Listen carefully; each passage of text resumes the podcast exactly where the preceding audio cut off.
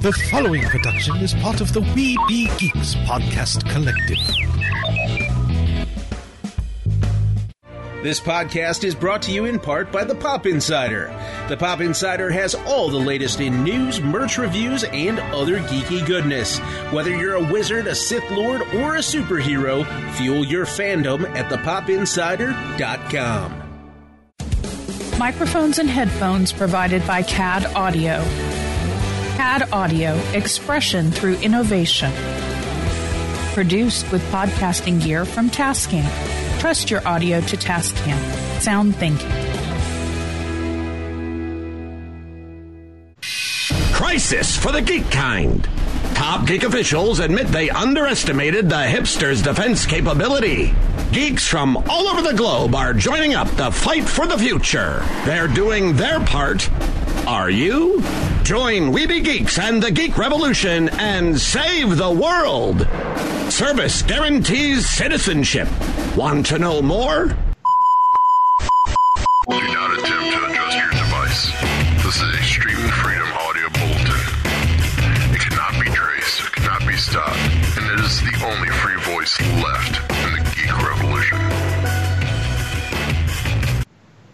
So, welcome to another episode of We Be Geeks. It is the dashing duo, Mike and, and Derek. And joining us, uh, if you haven't seen Studio City on Amazon, you got to go see it.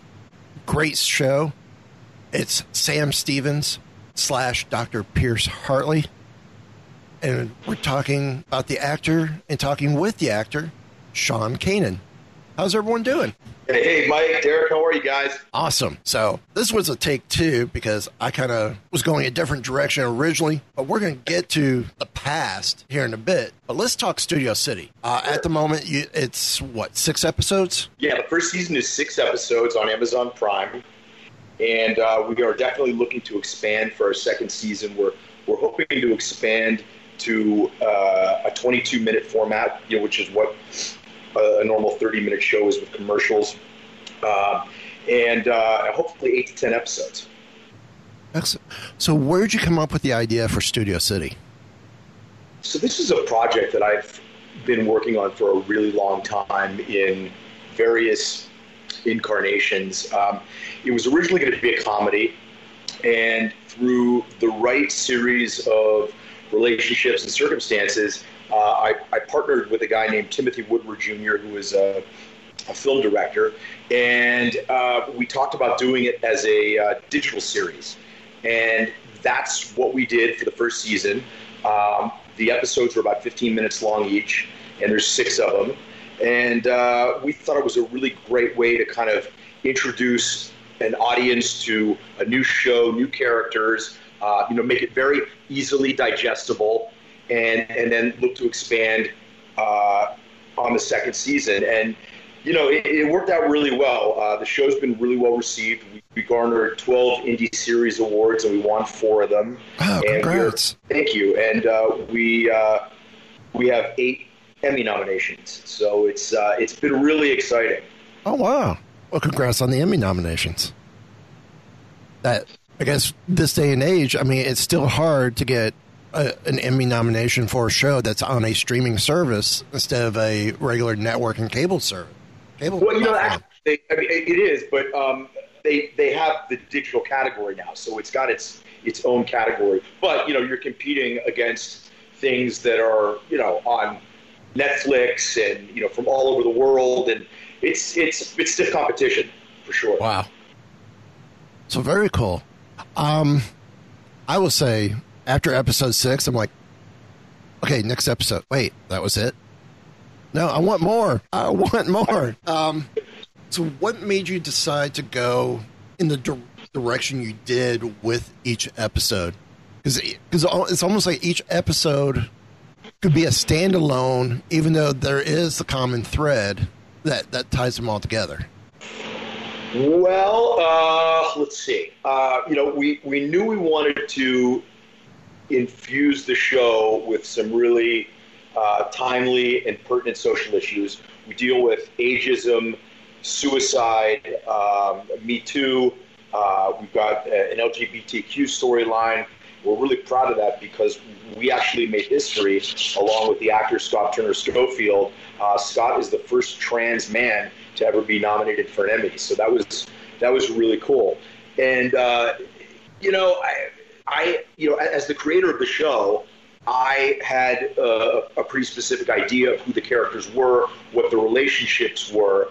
Uh, but as we worked on it collectively with some of our other writers, one of whom is my my wife, um, you know, story started to emerge, and that started to dictate what each episode uh, was really about. I don't know if that was a that answered your question or not. No, no, it does. I think it's a great answer.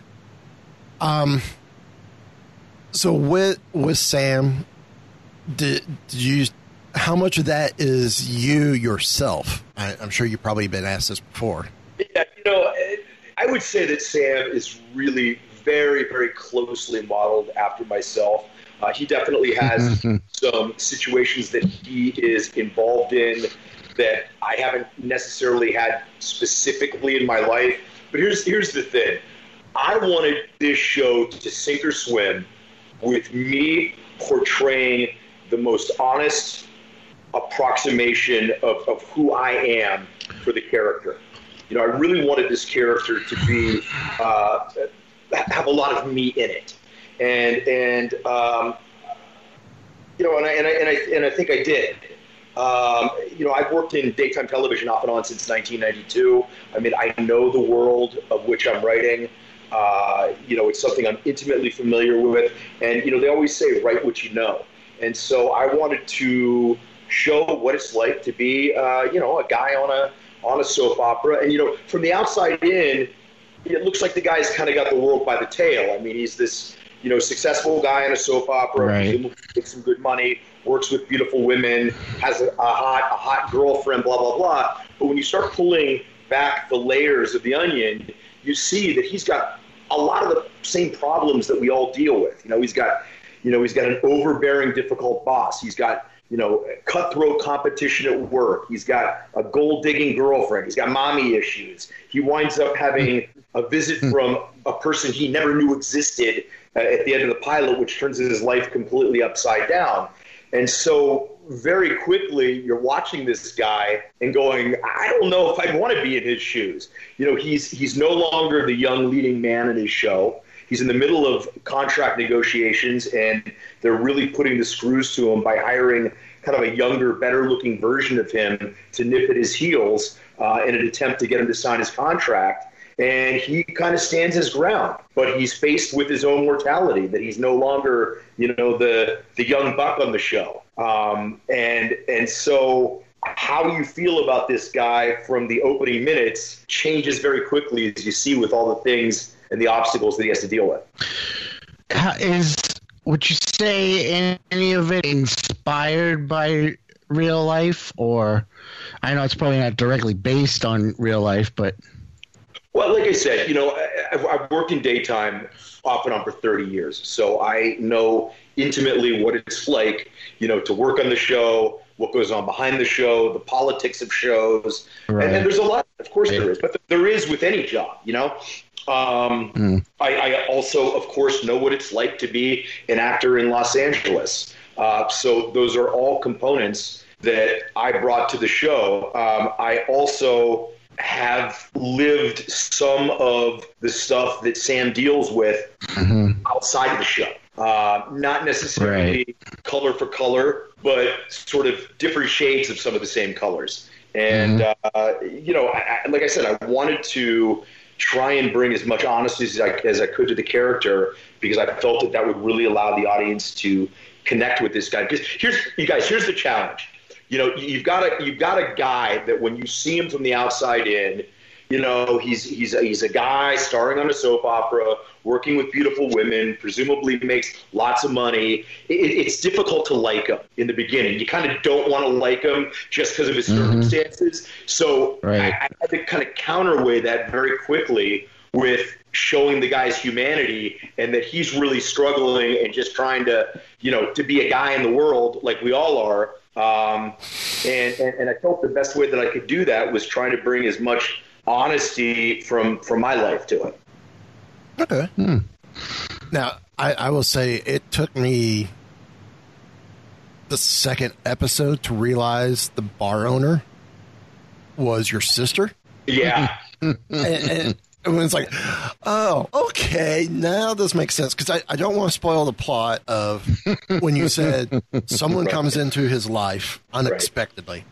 Uh, I, I don't want to ruin that surprise because that that's I think what really makes the whole show yeah, is that that subplot going through and what that person's doing for their own discovery. right. Um, I'm like, why is she so big on Sam? oh wait, that's his sister. That's how she knows. It's not a. It's not a former You know- girlfriend. It's a sister. whenever, you know, whenever you have a show or a movie, we're not watching a moment of someone's normal life. You know, we're, we're presumably watching a character at a moment of crisis or a moment of being on the precipice of some kind of big change, and that creates the drama and the conflict, which is what what's interesting for us to watch. So when we see Sam for the first time, uh, uh, you know, he's already a guy in crisis, but at the end of the pilot, with the arrival of this character that he never knew, um, now suddenly his life's turned completely upside down. And that's what I think makes it compelling to watch this guy just, you know, struggling to figure it out. You know, it's Yep. kind of like, you know, you know, he's, he's, he's a guy in his 40s. He figured, okay, I, I kind of got life sort of figured out. And in reality, he doesn't, he, there's lots of things he still hasn't figured out. Mm. Much like stuff. I can relate. It's interesting because it's interesting because you you, you kind of go back and forth throughout the whole show on how exactly to feel about him. Like you s start off with I don't know if I like him, but then you're like, well, I kind of like him. But then then the way he handles some things, you're like, "Nah, I don't know. But it all makes sense. The way he Don't you think that's, I mean, no, is. very few people tend to be one thing. You know, I, I, for me, I Right, I right. interesting to play the nano shades of gray in a character rather than black and white. I mean, black and white easy. That's that's easy to play.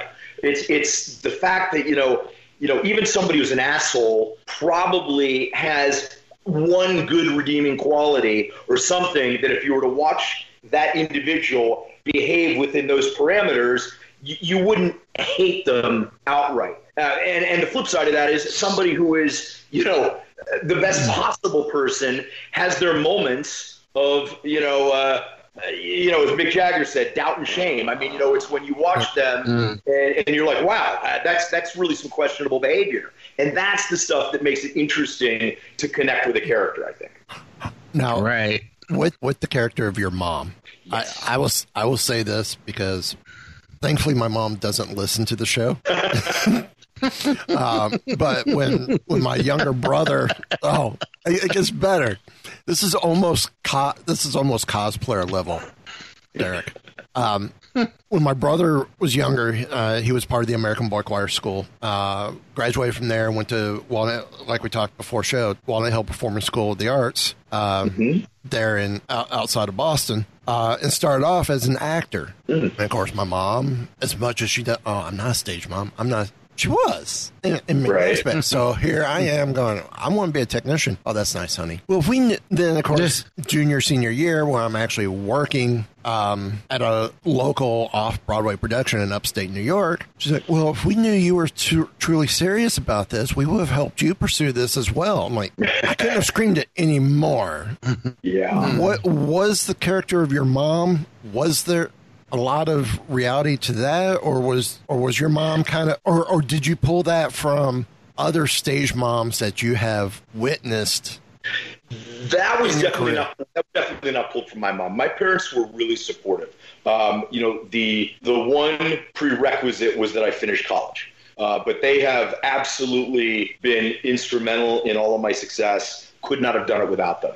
Um, but you know, also when you when you tell your parents when you're 15 that you're going to go to Hollywood to be an actor, it's like saying that you're going to you know run away with the circus. I mean, it just sounds completely outlandish. Um, Right. so I never I never faulted my parents for. I mean, it took my parents a really long time to accept that this is what I do for a living. I don't kind of do it. It's not like my hobby. you know what I mean? Right. my, dad's, my dad's a guy that ran a really big business. Um, you know, he, he's a guy that went to Wharton and Brown, and he's a straight up business guy. Which, so he's very sort of analytical, and, and I, I kind of come from the whole more artistic side of uh, of things. So you know, it, it took him a while to kind of understand that. But back to your question, um, no, the, the, the character uh, that Patrika Darbo plays, um, that's just the character that I really envisioned uh, in the show. And Patrika is a, uh, a good friend of mine. We've worked on, I, I can't even count how many productions we've worked on film, television, uh, all sorts of stuff. So I, I, you know, created the part for her. And uh, yeah, she just made it her own. Excellent. Yeah, uh, because she was like, there were moments like, okay, I really hate this woman. you know, talking about the character, not the actor, but the character. And I'm like, God, I really hate this character. Right. But that final episode is like, okay, now, see why. Hmm, now we see why. why. And, and again, it goes back to nobody's black and white. You know, I, you know, people generally behave the way they do because of experiences they've had uh, Right. that shape their their worldview, uh, right or wrong. But yeah, that that uh, the final episode where she has that that six minute monologue. I mean, it's you know uh, people they said, "Wow, you you didn't have any lines, but you know you were so compelling." And I said, "All I had to do was sit there and listen. You know, I didn't I didn't have to I didn't have to work too hard as an actor. I just had to listen to my friend." You know, say the lines that uh, my wife wrote. Michelle wrote that beautiful monologue, uh, and uh, yeah, it was pretty spectacular. So please tell us, she, she got How, she got an Emmy nomination for writing. She did get an Emmy. Uh, we we our whole writing team got an Emmy nomination, so we're excited about that. And Michelle and Awesome. one of our Wow. other writers, Lauren de Normandy, won the Indie Series Award for writing, Excellent. and that was just exciting. Yeah, That's awesome. how, how did how did um I'm very interested to find out how the the whole storyline with the with the trans actor came about because that was really really really well done. Thank you.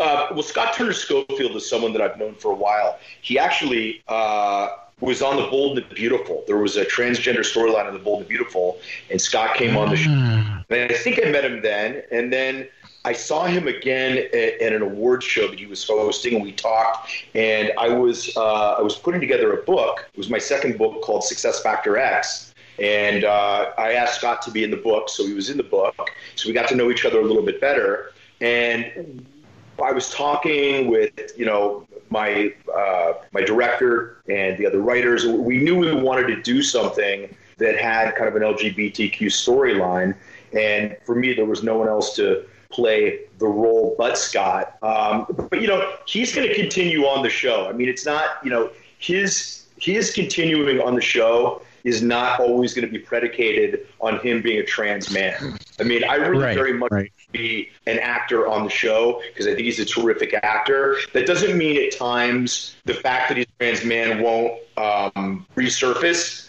but I don't want it to be stunt casting. You know what I mean? I, I have too much respect for him. Right. Yeah. And, and, and, and the LGBTQ community. You know what I mean? Right. So, hmm Certainly, but but the the one that focused on mainly on, on the uh, the support group that one yeah. that was Yes. that was that was a good that one that got me that really got to me Yeah. You know, that was a good episode Again, it's like like I told you, you know, I, I've been in daytime since 1992, right? Well, who else is going to recount what it's like to be a transgender man in Hollywood and those experiences more than a guy like Scott? So really, you know, he, he had all of that in him, and that's what made it so compelling, so honest. mm. that was yeah that was good So how?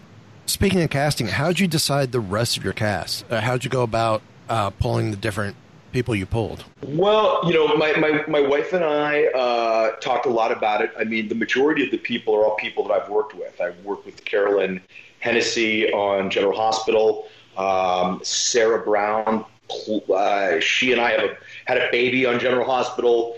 Tristan Rogers, uh, I worked with on General Hospital, and he's a good friend of mine.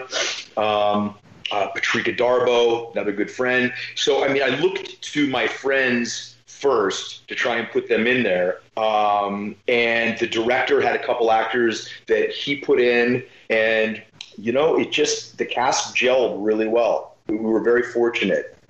Mm, that's awesome. Yeah. Great. Now, I saw on your IMDb you are portraying these ca- your your characters again in a upcoming series called The Bubble. No, no, the, the Bubble was actually the original title of, of Studio City. Ah, okay, So, gotcha. Never mind. yeah. Never mind that. Oh, so where where do we plan to see things go for season two?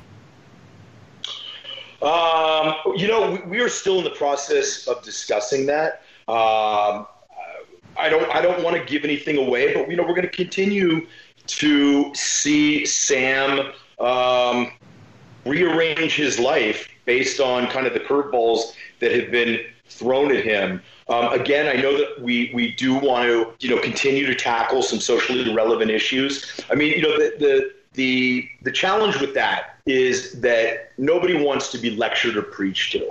And it's like I, I want to put stuff in there that's Right. relevant, but at the end of the day, I want to entertain people. So so it's that balance between not hitting you over the head with a ball bat, you know, saying, "Wow, look at these issues, look at these issues." I, I want to insert them in, in a way that uh, is, um, um, you know, that's entertaining. Uh, so, so that's kind of the plan. Uh, we're definitely going to see some new characters. Uh, we're certainly probably going to see a new love interest for Sam. Um, what else? Uh, I don't know. Um, you know, I, I'm looking forward to, you know, when you only have uh, six episodes that are, you know, around 15 minutes each, there's not that much character development that you can you can do. So so I really am looking forward to an expanded format where we can really start to show who these people are in in a, in a more complete way.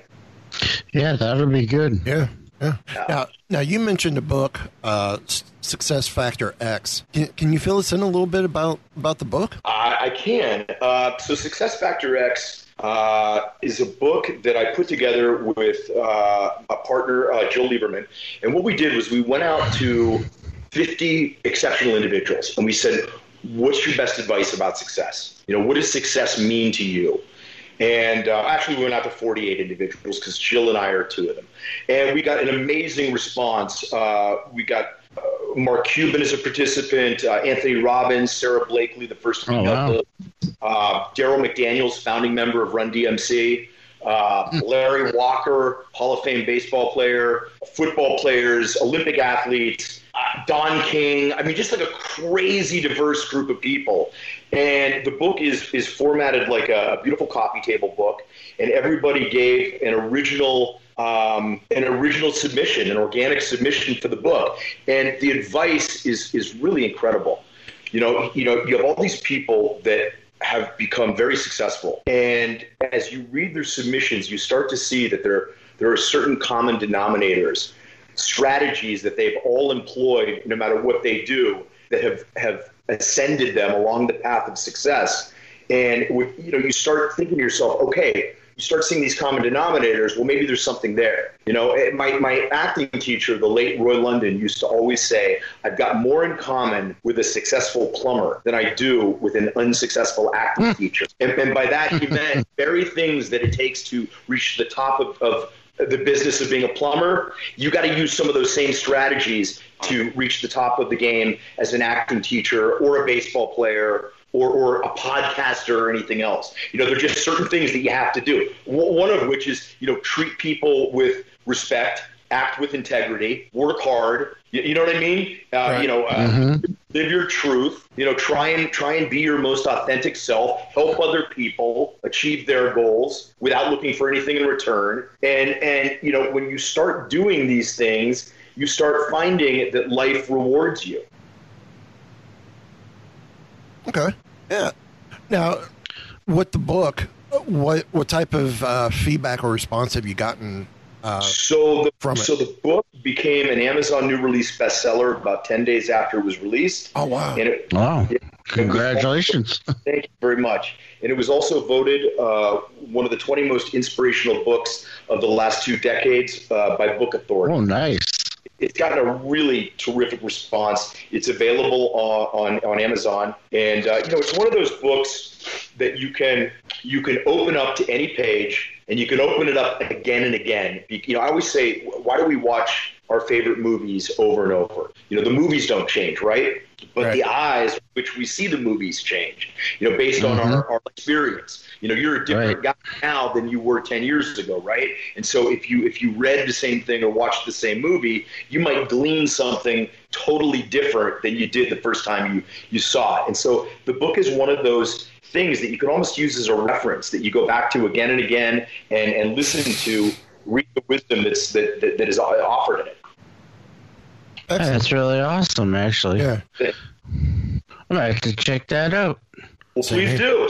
it, it is on my wish list. Just add, I just went and added it. Nice. So Well, when you get it, let me know what you think. I will. All right. Now, we, we talked a lot about Studio City and what's hopefully to come a little bit, a little bit of a tease there. Um, you really came into the world, I guess, a little bit with a small little independent film called, um, oh, I don't know, something like Karate Kid 3.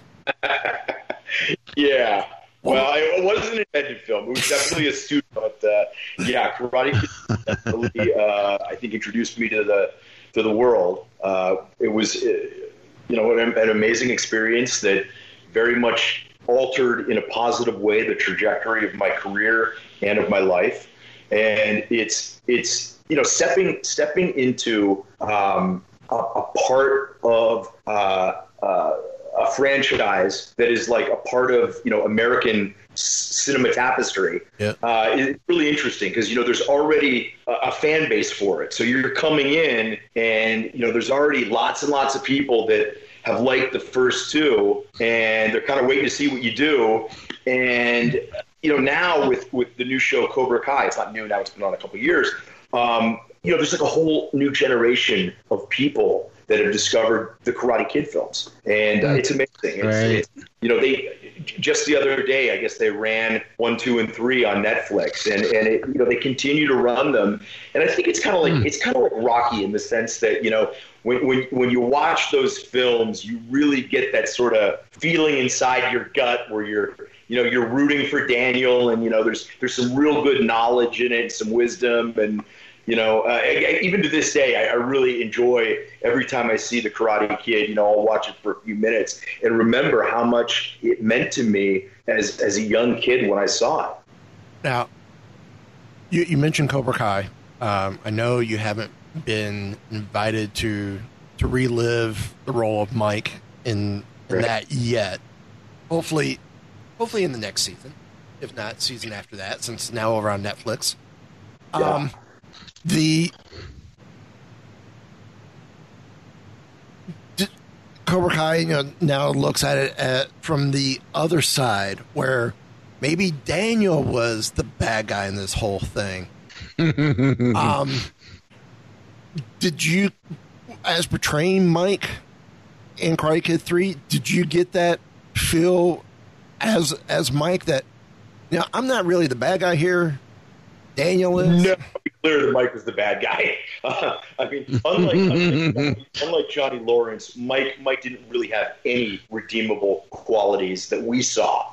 Uh, you know, that, which is why I think it would be really fun to come on Cobra Kai and see where this guy went. I mean, did he did he wind up going to prison and becoming a worse human being, or maybe he went into the military and he got straightened out and became a good guy? Uh, you know, I mean, I mean, uh, there are a lot of people that are assholes when they're 17 years old that figure it out and don't remain assholes for the rest of their life. I don't know if that happened with Mike. Uh, we'll have to wait and see uh, if and when. Uh, you know, I get an opportunity to dust off the Cobra Kai gi and uh, uh, you know uh, go on the show. But I'm, I'm as curious as you are. Maybe maybe Mike became a soap opera star. Maybe you became a soap opera star. Why not? Yeah, there you go. Sure. Charisma? So what That was, could definitely be interesting.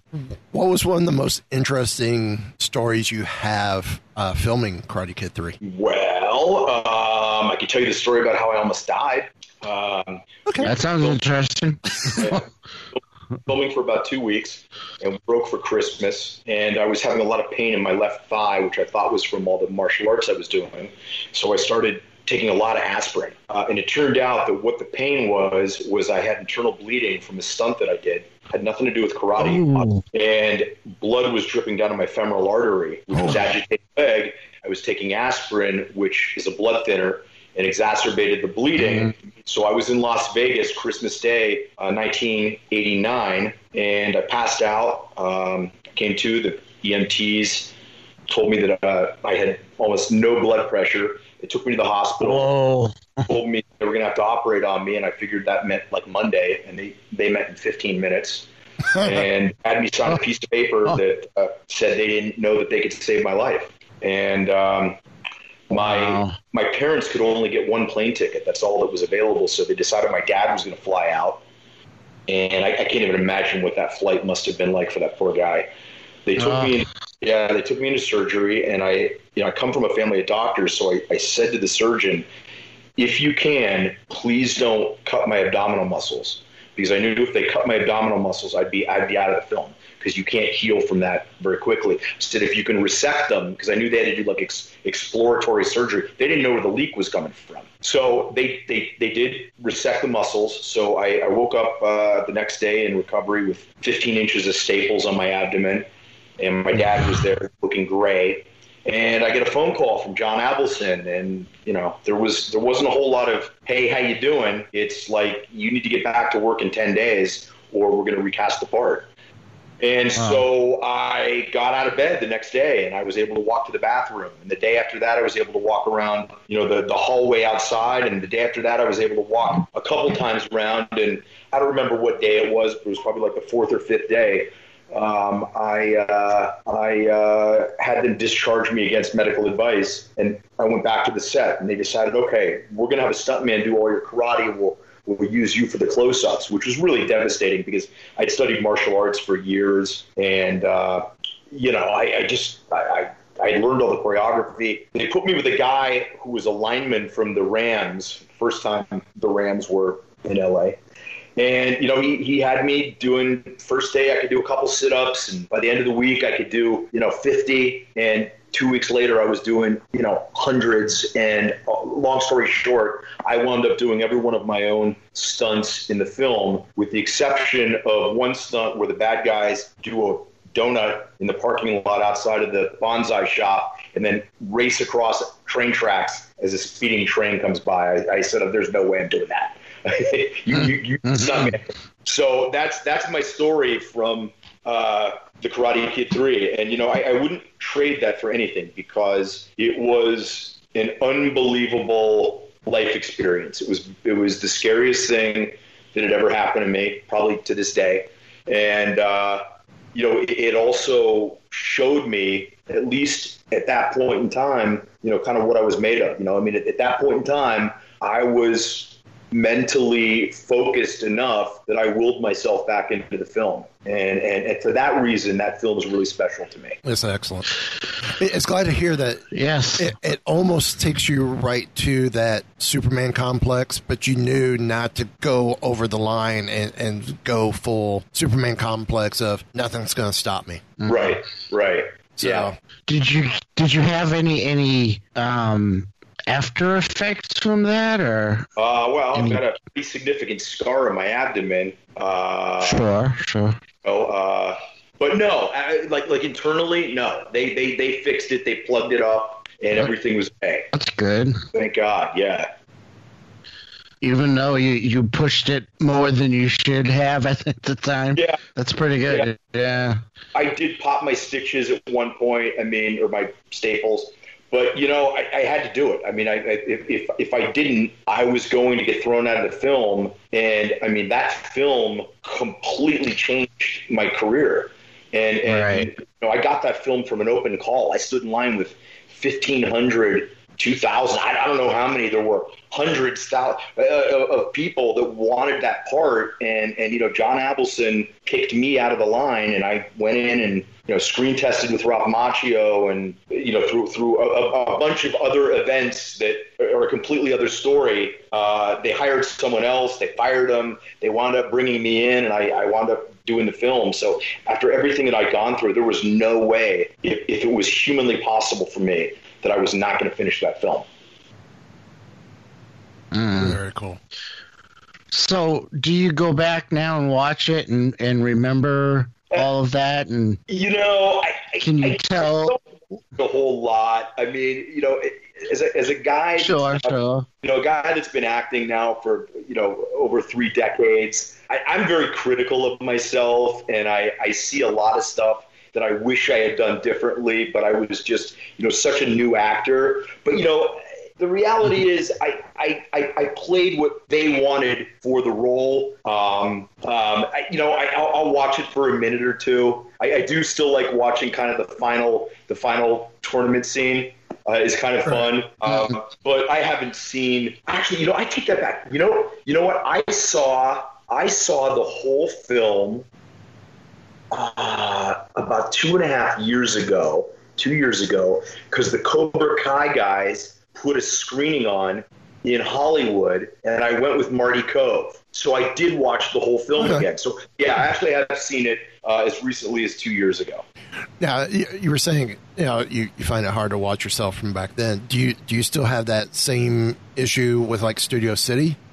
I mean, are you able to sit down and watch yourself now, or is it still hard because you could still It- do the know, same thing? Easier now. I mean, it's easier now, especially Studio City. I, I really, I, I was, I was pretty happy with what I was able to do in Studio City. Um, you know, and, and, and also it's, you know, now me as, as, as, as a seasoned actor who's had lots and lots of time to work on what I do. Uh, but, you know, I, I still pick stuff apart. And I think, I think that, you know, the picking it apart is what always keeps you striving to do better and to do more. Right.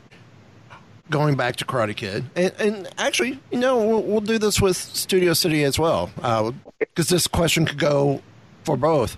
What's been your favorite moment with each project? I would say with Karate Kid 3, it was filming the, the final fight scene in the tournament. That was really exciting. Um, you know, it was the whole film hinged on whether or not, you know, the relationship between Mike Barnes and Daniel and Daniel's abject fear of Mike Barnes, which necessitated Mr. Miyagi telling him to kind of reach deep down, if that was believable. And I don't know that the producers thought that I could pull it off. And and you know, I ad libbed all those lines. Those were all ad libbed lines. When I'm, you know, your karate shit, your teacher, blah blah blah. That's all ad libbed. And I just I just went, and I could see that the producers were like, "Holy crap, he did it! He pulled it off!" And so that was really exciting for me. Um, uh, it was also, you know, it was a big studio film. I mean, there were you know six or seven cameras filming, lots of extras. I mean, I had seen the All Valley tournament, you know, in the in the first film, and now suddenly I'm the guy there. So it, it was it was pretty trippy. Um, as far as you know, Studio City. Uh, you know, I, I think seeing it on Amazon, I mean, just, you know, there's such a Herculean effort to get this project done and financed and filmed and made and then, you know, positively received and, you know, to see it actually in my living room, knowing everything that it took to get it there and how many people helped me along the, the, the journey to do it. Um, you know, I, I, I had to really allow myself a moment and just say, you know what, man, good job. You know, maybe maybe nothing else will happen with it. Maybe no one will really like it, but you know what, you did it. You did it, and and and that's a that's a big deal. Um, I, I think with every project I do, there's there's always something special about it. Um, you know, if I if I really had to go through all the the things I've done in my career, I, I, I tend to be able to find something interesting and special and sentimental about each one.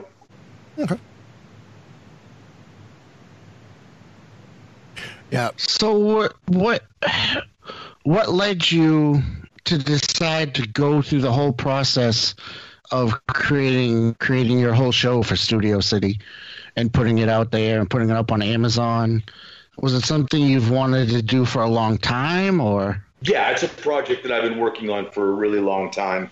Um, you know, we we put it on Amazon because it's such an incredible platform that has the ability to reach so many people. Mm-hmm. Now, what was it difficult to pitch to Amazon, or was it fairly easy? Uh, well, you know, my my partner Timothy Woodward Jr. Uh, has directed like 15 films, and uh, he's had a lot of things on Amazon before, so he was really instrumental in facilitating.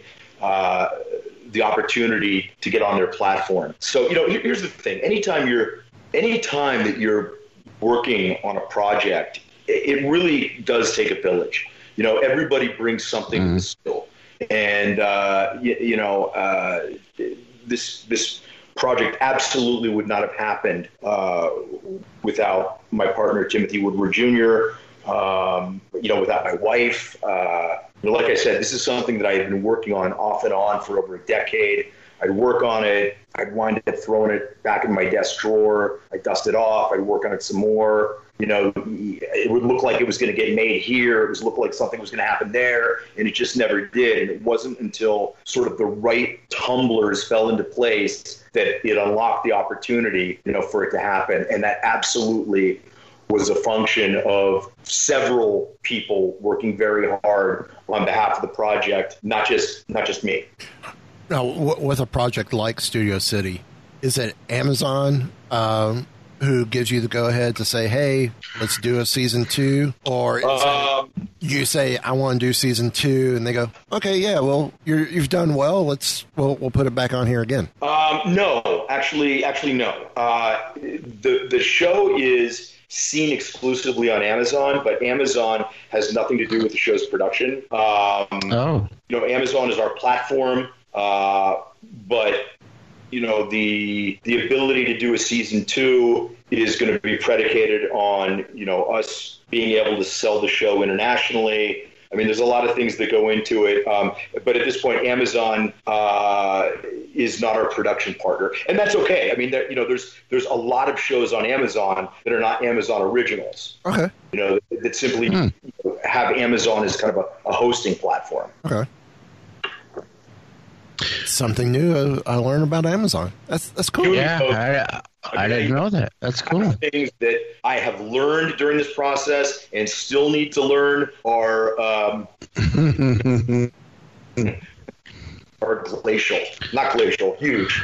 I mean, yeah. So, so at this point in time, well, yeah at this point in time, you know, the decision for season two is really in your hands. Right. And then depending on the response, season three comes in your hands. Right, right. But with uh, the hopes gives you a, a little bit of freedom, huh? Interesting. Well, yeah, I mean, there is, but also it's, you know, it's contingent on us striking the sure. you know, allow us to, to fund it. So, you know, there's right. a lot of work to be done, but but we seem to be moving in a very positive direction. So you kind of almost have there in the back of your mind. Hopefully, Amazon is looking at all our success and may want to pick us up. Yeah, I mean that would be nice, but there's there's many mm-hmm. many ways to do this. Um, uh, so yeah, I mean that would be nice if they decide to do that, but if they don't, that's absolutely fine too. You know, I mean you just, you just saw how Cobra Kai moved from YouTube to Netflix. Yeah. I mean, there's there's so many things that can happen uh, in, in the course of getting a show produced, getting a show distributed, sold, blah, blah, blah, that, you know, we're working on it though. oh. so what was up for you next uh, while working on Studio City? Uh, or the next season? Well, what's next is on, on July 19th. We have the uh, the second uh, show of the daytime Emmys, where they're going to give all the awards for the mm. digital dramas, of which we're up for another seven. Uh, we're, we're obviously hoping that we take a few home.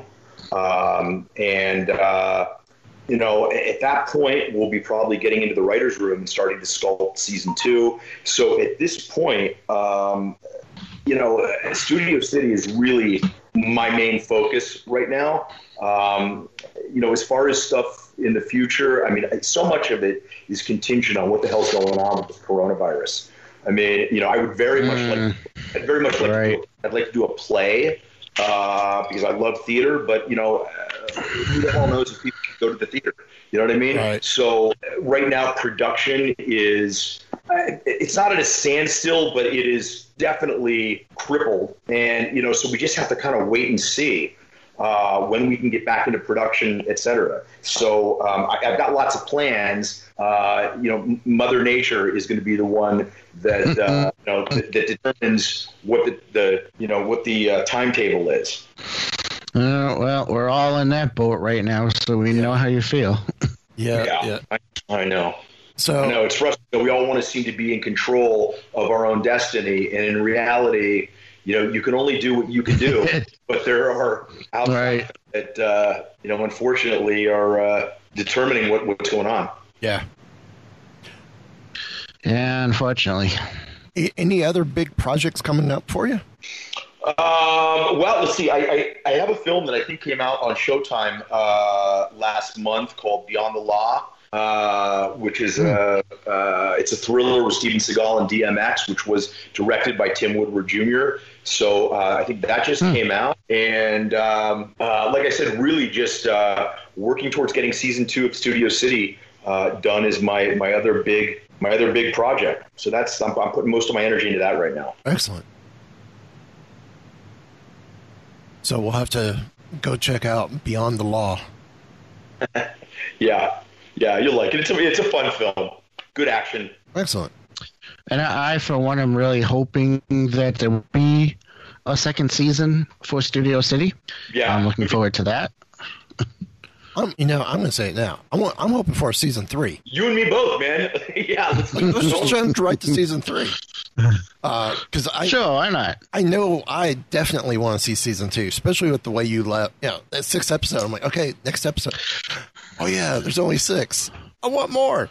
Right. I'm that's, actually, a, uh, that's a legit feeling. I I want. I want more. I'm actually looking forward to. Uh, I'm looking forward to to uh, the idea of of uh, you doing longer episodes as well. Yeah. yeah, me too. That'll know, be they, that'll be good. I think. Before, I guess that's what we did, but I'm I'm ready to to, to give more too. Mm. Excellent. Where can people find you online?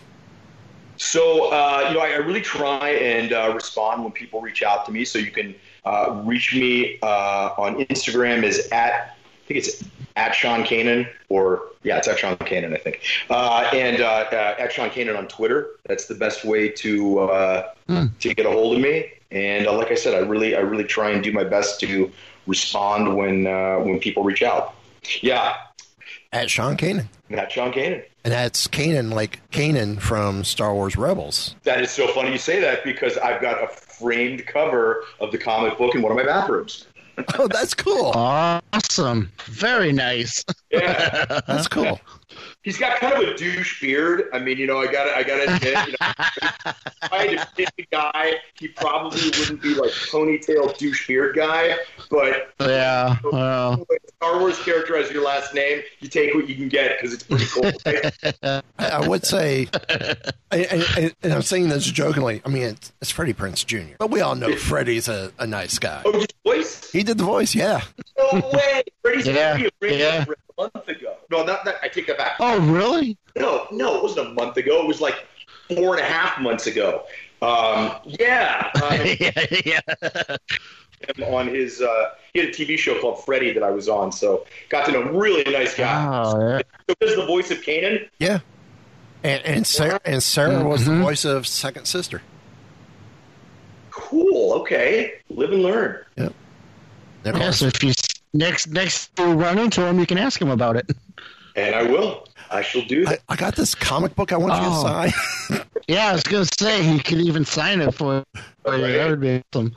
Oh, cool. Well, you guys, this was really fun. Thank you so much for taking the time to talk to me. Uh, it was kind of just like you know shooting the breeze with a couple pals. So I really enjoyed talking with you, and uh, was hopefully at some point again. and, Yeah, that's what we try to do here. and, and sorry about the initial introduction. Uh, like I said, I was trying. I was my initial thing was I wanted to build up to what you're doing now. Got it. Got it. And you know what? It worked out better going straight to the chase. Going, hey, this guy is Sam on Sam Stevens on Studio City, but you could check out out all six episodes on Amazon. See, I'm going to plug again, and that's Thank you. Sean, appre- and that that's Sean Kanan. Hey, look, you didn't mispronounce my name, and you didn't you didn't say to me. Uh, so tell me what you've been in. I, I've gotten that before, and I'm like, seriously? Oh, Oh, really? no, no, no, no. We we At least look it up.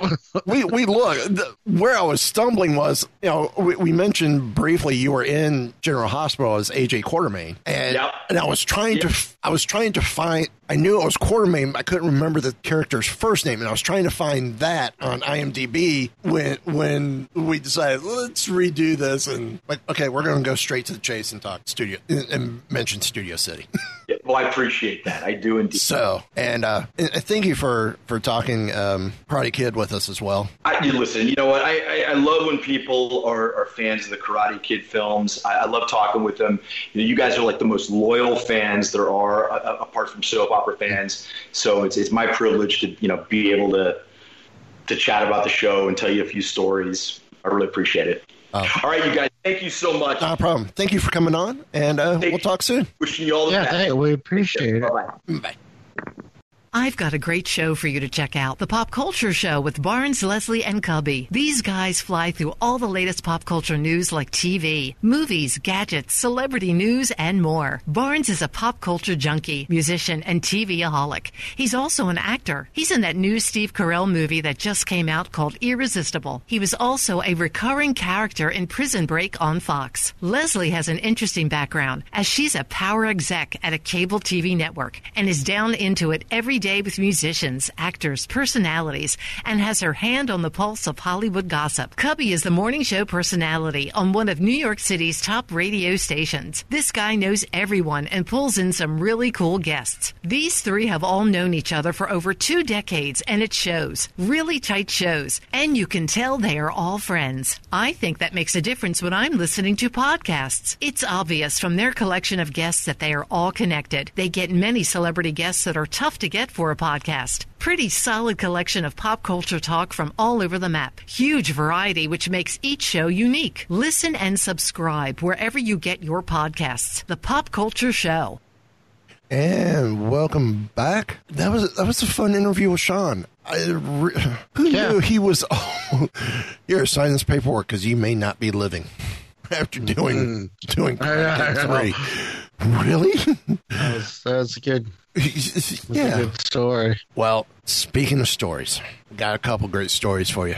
Let's start off with the one that was that kind of dropped July 2nd. Actually, both of these stories dropped July 2nd.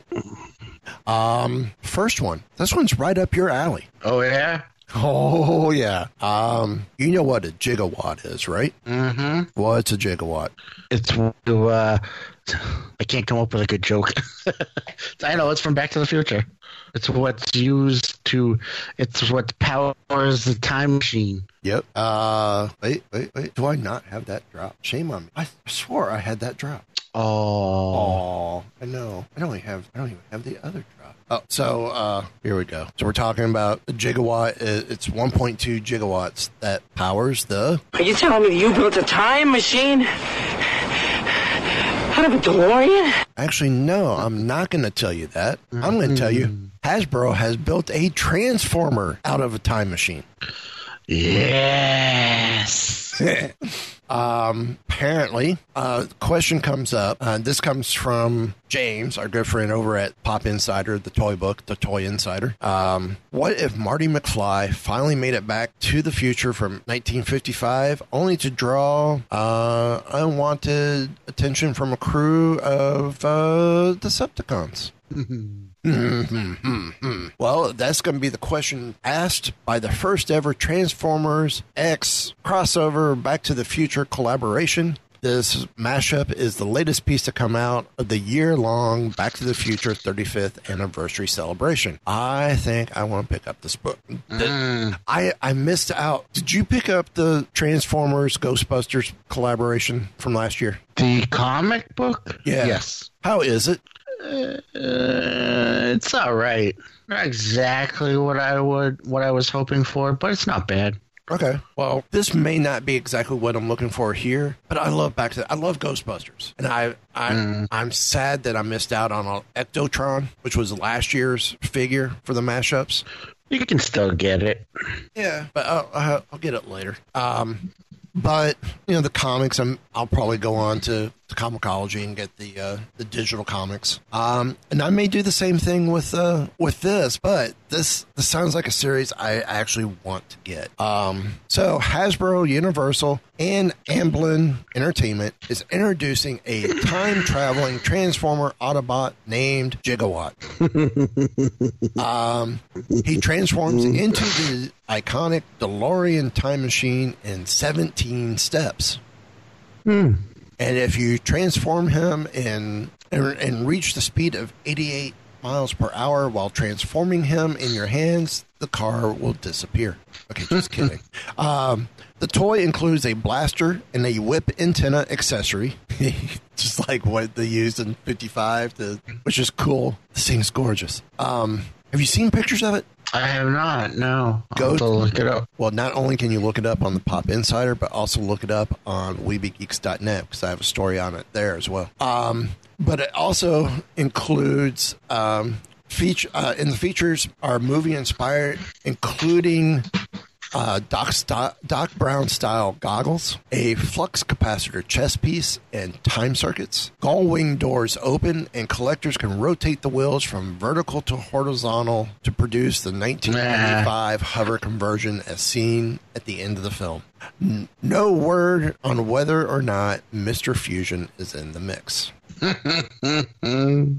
So, um, the just like last year's Transformers crossover with Ghostbusters, um, this will complete. Uh, this one will come complete with a narrative story told through IDW. Uh, it's a four-part comic miniseries that uh, asks the question in the timeline in which Marty returns to Hill Valley to discover that Doc Brown's time machine has attracted the attention of the Decepticons. Um, Gigawatt is av- available now on Walmart, but when I checked, they said it was sold out. Um, Already? Wow. yeah, a variant release will be available beginning October 1st on Hasbro Pulse and select retailers just as the first issue of the comics hit the stores. Hmm. So, did you get a chance to see it? Because I know you're a huge Transformers guy. Yeah, it looks really cool. It, I, it's a gorgeous piece. Even even with the way the windows are, I really like the way this is done. Yeah. Yeah, it looks awesome. Now, did you get Ectotron? Not yet, but I want to. Have they done any other mashups? Um, sort of. Um, well, yeah, they've done a few with the Transformers. Um, they did not uh, not with like comic book crossovers and stuff, but actual toys. They did one that was uh, uh, actually it was a Snowcat from GI Joe, and it was a Transformer. Um, then they had a, for brief while they had a line of an entire, an entire line of Star Wars, Star Wars, Star Wars uh, vehicles that transformed. Um, which I have a few of those. They're, they're, um, so yeah, they've done a few of them, and there's probably some others I'm forgetting, but Okay. Well, how about this? Remember twenty was it twenty twelve? Disney buys Vaguely. Disney buys Lucasfilm from George Lucas, mm-hmm. right? Sometime in twenty fourteen. Uh, were you on the show yet in twenty fourteen? Mm, Mm, 20, no, I think I started in 15, 2015, I believe. Okay. Hold that note. Mm-hmm. All right. As I let the dog out. Um. Well, sometime in 2014, it was announced Star Wars was returning home to to Marvel, and then I believe it was what February 2015 is when everything launched. Of Jan- January, beginning of February. Now, Sure. um, Dark Horse had the run between the two Marvel eras, and uh, yeah, it it wasn't it wasn't poor. It, it was it was a great run. Loved loved loved the Dark Horse. Now I'm going to Sure. jump, I want to jump ahead. 2019, Disney purchases 21st Century Fox. Mm-hmm. Among some of the assets, Family Guy, Firefly, Simpsons, X Files. Um, 28 Days Later franchise, Alien franchise, Alien Nation, Alien versus Predator, Avatar. Ooh, Alien Nation. Yeah, I love that TV show. Avatar, uh, Behind Enemy Lines, uh, Chronicles of Narnia, Diary of a Wimpy Kid, Die Hard. The only film that truly scared the uh, Jesus, The Exorcist, and of course that whole series. The Fly film series, Yeah. Hitman, Oh, yeah. Home Alone, Ice Age, Independence Day. Well, okay, we'll give him, forgive him for that. Kingsman, which I can't wait to see the new one. Mash, I still haven't seen the second one. Second one's not bad. I, I, I enjoyed the second one. I, I like the first one better, but the second one was, was very, very palatable. Uh, Maze Runner, Night at the Museum, uh, Percy Jackson, Planet of the Apes, Predator, The Revenge of the Nerds franchise. Mm-hmm. Could you imagine seeing at Disney Hollywood Studios, hey, for spring break weekends, it's it's the Revenge of the Nerds weekends at Disney Hollywood Studios. Come enjoy your weekends of spring break.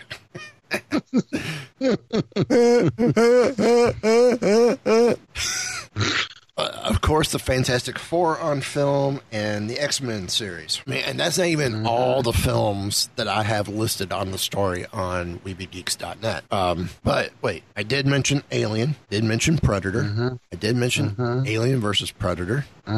So the announcement that came July 2nd, I was surprised, but not shocked. Why? Uh-huh. Go back a minute or two and listen to the history I just gave about Star Wars. Mm-hmm. Okay? Mm-hmm. Marvel mm-hmm. announced on July 2nd that it will start publishing the comics for Aliens, for Alien and Predator. Yep. I saw that, yeah.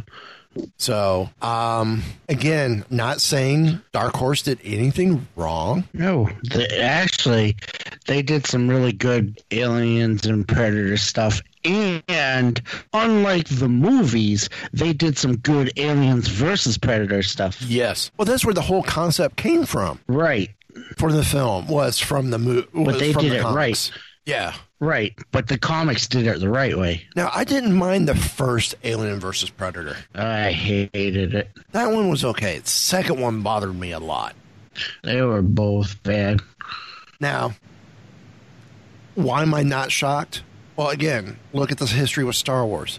Disney now owns the franchises. They own Marvel, so making the move for future creative control, comics wise, is is not a bad idea. It's more it's more in line of keeping them under the Walt Disney Company umbrella. Um, to keep everything in house for for a little tighter creative control Mm-hmm. and make it easier to say, here's our future because they've talked about Disney's talked about new films for both franchises, and this is a way of them communicating all that on the comic to the comic side as well, and drawing potential can- new canons or fleshing out canons of the comics and the of the previous comics, which will now appear on Marvel Unlimited. Let's hope. Um, etc. Now, no creative teams have been announced yet, but the the two poster arts that they did for this look great. Uh, and they were done by uh, oh, who did them? David Finch. Ooh, yeah. The one with the Predator holding Iron Man's helmet Mm, is awesome. yeah. The xenomorph on the Milano, eh, it looks okay. I mean, I could I could see where that where that's where they went with it. Man, I really love Predator on on top of Avengers Tower with with the helmet. Some very interesting future possibilities with this. Yes. Now we may see some crossovers. Uh, who knows? Uh, will we see them in the MCU? I hope not. Let's Doubtful. But Yeah. they, yeah. we we could we ha- we could get some good crossovers. Um, oh, yeah. to to uh.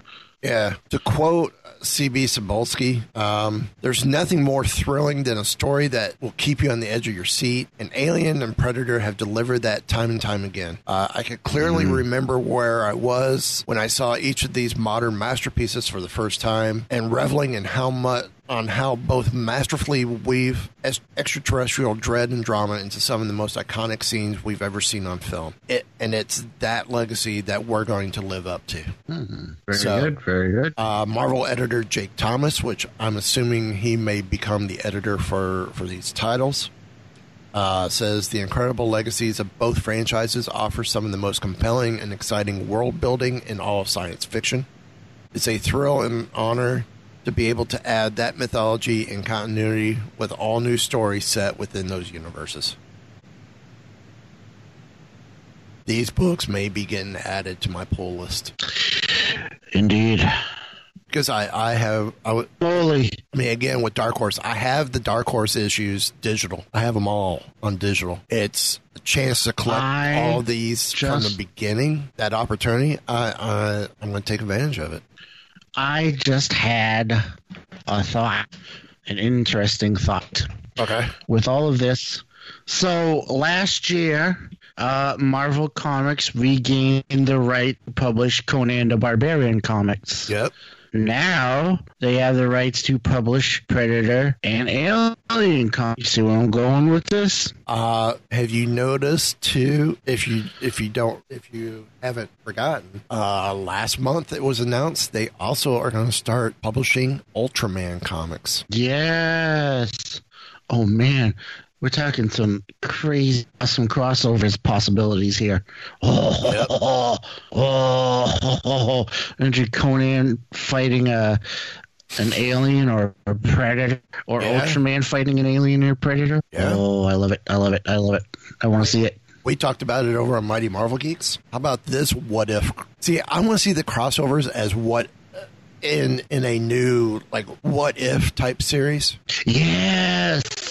You know, if you're going to do this, what if Oh, Ultraman yes. Marvel characters? What if Oh. Alien with Marvel characters? What if Predator? That's brilliant. What if Alien versus Predator versus Kraven? Ooh, ooh. Huh? Or Alien versus Predator versus Venom, or oh man, the possibilities. That got brought up. Oh, oh, I love it. Alien versus the Guardians of the Galaxy, which is kind of teased a little bit in the uh, Yeah, in the one poster. all right. Uh, comicbook.com pitched the idea of uh, Alien versus Predator versus Avengers, and then I took it. I took it a step further: Alien versus Predator versus Avengers versus X Men. A versus P versus A versus X. AVAX or APA, Apex. Yeah, there you go. So Oh, so many possibilities. yeah, baby. So I mean, like I said, I was surprised, Yeah, but, but I'm not I did shocked. not. Uh, no, right. I, I'm I'm not shocked. Mm-hmm. And, and like I said, why am I not shocked? Again, Dark Horse had the comics with uh, for Star Wars after Marvel gave it up. Mm-hmm. Um, why then? Once they Disney bought Dark Horse or bought Lucasfilm, along comes Star Wars back to Marvel. Why not do the same thing realistically with uh, with Predator versus Alien? Mm-hmm. nothing says that they couldn't potential. Well, Dark Horse doesn't really do kids comics, so who's to say they don't do a Alien and Predator kids centric if it can be done over on IDW? yeah. kind of help m- make it easier for kids to to understand the film or the films. Um, I mean, that's always a possibility. So, um, so we're, we're going to another announcement. Factory Entertainment is introducing uh, what's called Constellation Con, Con starting July sixth. Um, It's a Constellation. Constellation Con. It's a virtual replacement for its annual San Diego Comic Con booth. Huh. Starting July 6th and running through July 17th, Factory Owned Entertainment will host Constellation Con, Con its tongue in cheek name in a series of six streaming video presentations premiering at 11 a.m. Pacific Daylight Time every Monday, Wednesday, and Friday at factoryent.com and at factoryent on Facebook, YouTube, and Twitter. Here's what hmm. collectors and fans could expect 2020 con exclusives. Each video will unveil several of the 16 officially licensed, limited edition, com- exclusive products created by Factory Entertainment for San Diego Comic Con 2020. These collectibles will feature top hmm. pulp pop culture brands such as Wonder Woman, Aquaman, Star Trek, Jaws, and Monty Python, among others. Immediately upon the announcement, the exclusive will be available to order online at Factory Entertainment's website, www.factoryent.com. Also, too, they will be revealing hmm. sneak previews of some of its most collectible offerings coming in late 2020 and 2021, uh, including a number of breathtaking limited edition prop replicas, uh, a category of collectibles in which Factory Entertainment is recognized as a market leader. Throughout the course of Constellation Con, Factory Entertainment will also be announcing exciting new licensing partners and special Constellation Con giveaways in conjunction with various social media partners. So there. Hmm, interesting. Sounds pretty cool. And, Yeah. and I'm curious to see what's actually going to be happening with the virtual San Diego Comic Con when that comes out. Yeah, really. So, um, so yeah. Any uh, anything on your end? Uh, just a quick little thing. Did you see uh, the announcement of what's coming out on Disney Plus this summer? Some of the movies. I did, but go ahead and go with it. Um, well, I don't actually have the list with me. Unfortunately, I accidentally deleted it, but that's okay. I remember. Uh, of course, there's Hamilton. There's, Yep. there's Hamilton, which is out right now that my wife is enjoying. Uh, I have no interest in myself, but that's okay.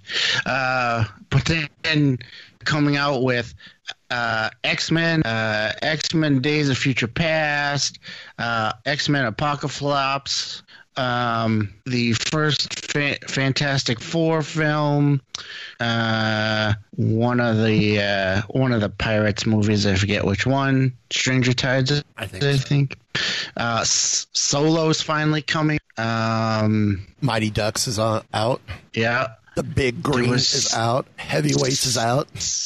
What is Sorry. the big green? The Big Green has uh, the guy who the the kid actor who was um, the catcher in Sandlot.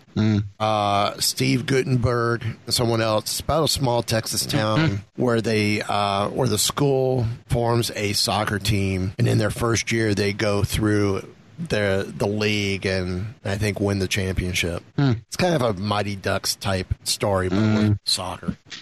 There's a movie I, I I remember seeing in the theaters at the time and when it came out, and it's just one of those like it stuck with me, just like heavyweights.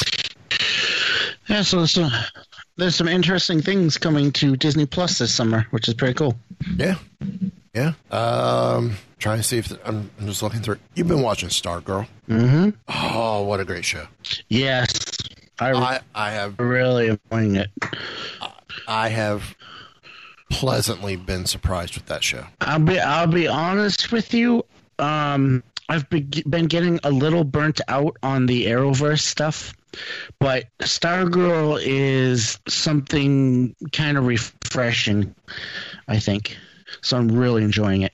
The only, realistically, the only Arrowverse project I'm not fed up with is legend Still, Yes, I agree. I agree. I, like love Legends. because they're going the complete opposite direction from all the rest of the Arrowverse Yeah. stuff, and it's just it's it's amazing. I, I want I wanted to get back into watching and, and trying to get caught up on Flash. I can't do it. I've wa- I, I'm caught up on it, but yeah, yeah, it's I getting can't do it. Yeah, Supergirl, I it's gave up on. tough. Yeah, I, I watched all, all of this Supergirl, and I'm like, ah, I don't know. Uh, Batwoman. I mean, I watched it. I mean, I enjoyed the few episodes I watched, but it, it just wasn't something I I got into. I never got. yeah, I never got into Black Lightning. yeah, me Um, either. I watched the first season, but uh, Now, Static Shock's in it, right? Or no? I have no idea. Okay. To be honest, So yeah, I just haven't. I, it's not that I have stuff against these characters. I don't. It's just I'm limited anymore with what I'm watching. Despite the pandemic, I could have binged a watch. Uh, I could have binge watched a lot. It's just it's not anything that's it's not drawing holding in. up. Yeah, right. It's it's not holding me in at all. Um, whereas, uh, you know, with um, with Legends, yeah, each episode has you know that you know just like in Studio City, it's got that thread or that subplot to keep everything going. But you can miss an episode or two, watch an episode, and not be lost. Each episode Right. is almost a standalone. Yeah, and they're they're just doing such. They're just going all out with it and being fun with it, and I love it. Yeah. Um, the but Stargirl is supposedly an Arrowverse show. Supposedly, Uh, and I guess because of Crisis, Doom Patrol Hmm. is a Arrowverse show. So I've heard. Uh, Swamp Thing, I don't know because I haven't Hmm. watched it to know exactly how they did Swamp Thing in Crisis. So all of the streaming, all the TV streaming avenues are all interconnected, but you know there's still that multiverse out there. Mm, Because I'm assuming Stargirl is not in the same universe as I think so, but I'm not sure. That's what I believe. No, I don't. I think it's not. Yeah. I'm not totally sure. But I, I loved how it's uh, Courtney is slowly recruiting her own Justice Society, yes, I'm and loving that. and it's almost a teen Justice Society Yeah. Uh, or Justice So Society Junior. hmm with, with. But I loved how they bring Pat in as Stripe from from the Star Yeah. Stripe comic. Although, I technically he goes by Stripesy. Yeah. yeah. Well, I was trying I kept trying to figure out what in the world is the whole um this whole deal with the janitor. And then this last episode it's like, I don't know. "Oh, you mean I may know something that you don't?" Uh, you might. something- Well, it's I'm what, not. It's what Justin the janitor, right? I I'm not Uh, it took me a while to realize it, and I had to research a little bit as well because I did read, even in the seventies, I read quite a bit of the JSA because there were JSA comics along I- with the Justice League comics. Never read the JSA, so Justin is Shining Knight. I have no idea who that is. Shining Knight is a guy who who um, was wanting, uh, I guess, has ties to the authority, uh, the Arthurian legends. Oh, Hence why he has a sword and and apparently at one time was a member of JSA. I But see. but I love too how the JSA are they're not. It's almost like this is a version two, and, now, mm-hmm. and now Courtney's building version three. Because it's like this crew is taking character. It's like the same same characters from World War II era are now, unless they just didn't age a lot. Mm. It's, it's more like you know they they they were the heroes during the late '80s, early '90s through through now type thing. So I, I, I loved how they kind of moved them up timeline wise. I thought that was pretty cool. yeah. So, um, and then uh, Funko drops, according to Pop Insider, um, Funko drops its first exclusives. Uh, another and another virtual con OTW, whatever. I'm not sure what OTW means. Uh, so Funko is celebrating the at-home version of San Diego Comic Con with its own virtual con, which means the exclusives are close to being ours. On July 19th through 25th, Funko's social media feeds will be jam-packed with activations, special guests, and more. This marks Funko's third virtual con since conventions started to shut down because of the virus that shall remain nameless. Uh, fans can go follow along with the event. Fun hashtag Funko Virtual Con. Uh, so here are some of the exclusives that will go on sale during that time period. The San Diego Comic Con Toucan will be up for sale. Uh, we'll have members of the Comic Con Museum will have exclusive access to the red astronaut variant of this flighty figure with only 1,000 pieces available. So it's this like Superman style pose, a regular astronaut, and a red astronaut. Uh, Jack in the Box in disguise. Jack in disguise. Um, the vinyl soda Crunchberry Beast. So the sugar highs of your childhood are sure to rush back the second you grab this vinyl vinyl soda collectible. It's the Crunchberry Beast from uh, Captain Crunch being packaged in a soda can. Uh, Steve Aoki. So, uh, this rocking figure from, I guess, Delirious and Just Hold On. Not sure who he is. Um, Ripley from Fortnite. He's a gobbly goop, gobbly gobbledygoob character. I do not know what that means. I don't either. Um, from Pokemon, an Eevee and a Mew, Mewtwo, uh, Me, Mewtwo. Mewtwo. Uh, both of them flopped. Oh, hmm. Uh, Super Saiyan God Goku from Dragon Ball Z. Hmm. Uh, from My Hero Academia, uh, uh, Bakugo. I'm not big on animation. I know of that one, but I, have I never know, actually I know of the it. series. I just don't know it like you. Uh, Sonic the Hedgehog two pack. Super Tails and Super Silver make their debut. Uh, also, two from Sanrio, uh, Hello Kitty Kaiju collab. Hello Kitty Robot. Uh, Teenage Mutant Ninja Turtle Michelangelo with surfboard. San the surfboard says Cowabunga has the San Diego Comic Con logo on it. Uh, from the animation series Samurai Jack. And this is, uh, oh, I'm going to share a screen so you can see this. All right. Can you see this figure? Or are you seeing the recorder? Oh yeah, I Who see is it. that? I don't know who that is. Stupid me. I don't either. But it looks great. I'm not sure. Yeah. From Masters of the Universe. oh,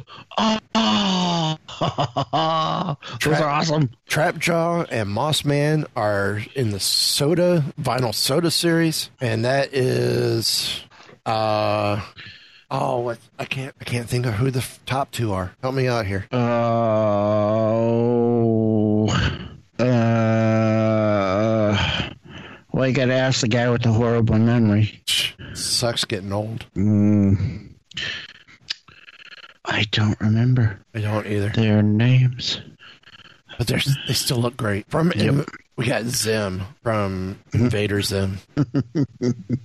we have Alien as Kevin. A, Ah. a remix, Pixar remix. That looks cute. Yeah. Disney's Emperor's New Groove, Yzma as cat as a cat. Huh? Tim Burton's Nightmare Before Christmas, Clown with Tearaway Face in the Vinyl Soda series. Uh, from The Office, Recyclops. Oh. Yep. Uh, DC superheroes. There is uh, Black Lightning, Ra's al Ghul, and Cyborg Superman. Cool. Mr. Freeze. See, I, and it glitters. There's glitter on it. I Yeah, that's awesome. this one I wouldn't mind. I didn't mind Schwarzenegger as Freeze. It was the, the script was horrible. Yes, agreed. Sith Jump Trooper or Jet Trooper. You notice the the blast from the jets makes up the stand. Uh, That is awesome. Stanley. Oh oh, that's awesome. yeah. thing. Oh, wow. That must be from the Marvel Zombies line. 10 inch pop. Wow. And this is this is the new uh was it Star is her name from the Captain Marvel series? Oh, yeah. Uh X Men. Ooh. Alan Cummings, uh Nightcrawler. Uh, I could do without. I could do without the lame Deadpool, but yeah, Nightcrawler, Weapon awesome. X. Yeah. Uh, But I, I love the look. I love how it's on the. Dome. Yeah, awesome. See, I, I have always heard people say, you know, at the end, you know, when he when he cuts open his mouth to get ready to, I'm like, I've watched that, slowed it down so many times, I have missed where the where Weapon X's mouth reopens. uh, uh, I don't recall that happening. I don't either. Um, Harry Potter, Harry at the World Cup from uh, Goblet of Fire. If I showed that one to Zoe, she'd go nuts. Mm-hmm. uh, from Jay and Silent Bob reboot, Iron Bob. I still gotta watch that. I have watched it. It's it's pretty good. I actually enjoyed it. From Scott mm. Pilgrim, Wallace with a phone. Mm-hmm. Oh, Marty McFly, Back to the Future. This is from the cartoon, Nice. isn't it? It says uh, pop I'm not sure. pop television. That would be from the cartoon. Yeah. I wish someone was streaming that cartoon. But man, that one looks good. Uh, from Critical Role, Vex on a Broom. I have no clue what Critical Role is. It's a Dungeons and Dragons thing related thing. It it's uh like a web series thing. Okay. Uh, they're all scented, or one of them scented. Uh, pops from Anchorman. I wonder if that's the, uh, what was it? Something Tiger cologne. Oh yeah, I wonder if it smells like that. Mm, Uh, and that's it. That's all that's been talked about from Pop Insider. some cool stuff there. So, um, trying to think. Any other major stories? I don't. I can't think of anything. Yeah. Apparently, uh, there's a the boys bloopers reel has been released, which that may be interesting cool. to watch. Yeah, I'll have to check that out. Um, other than that, I can't think of anything. I think we've covered enough. Alrighty. Any final thoughts? Yep, I do have one final thought. It is a little fun fact that is actually kind of related to something we've been talking about tonight. And that fun fact is Bill Paxton and Lance Henriksen are the only actors to have been killed by an alien, a predator, and a terminator. Woo! That came out of nowhere. Uh, that's pretty cool. That's Nice pretty little cool. fun fact for you. Well, how about this little fun fact? Apparently, Joel Schumacher's Batman Forever, uh, there's a 170 minute cut reportedly in existence. That's nice. Don't need to see it. I, I'm afraid to see more Jim Carrey. I, I love the Riddler. I, I did not mind him as the Riddler. God, I'm almost afraid. I am almost afraid. I really am. So, what do you have on tap over on uh, Keepers of the Fringe this coming week? Nothing. Taking the weekend off because of the fourth. Yeah. Yes, we are actually taking this weekend off because of the 4th of July. Alrighty then.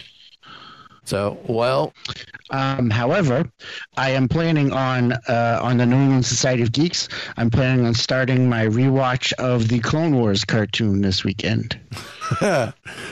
long road ahead. Yeah, but it'll be a fun one. yes, it will. So, well, on that note, there's nothing left for us. We want to thank again Sean Kanan for coming on the show. Uh, it was a blast having him on. Indeed. And uh, until next week, which we have, uh, we got another guest. Oh, And boy. I'm just going to leave it at that at this point in time. So until next time, Want to know more?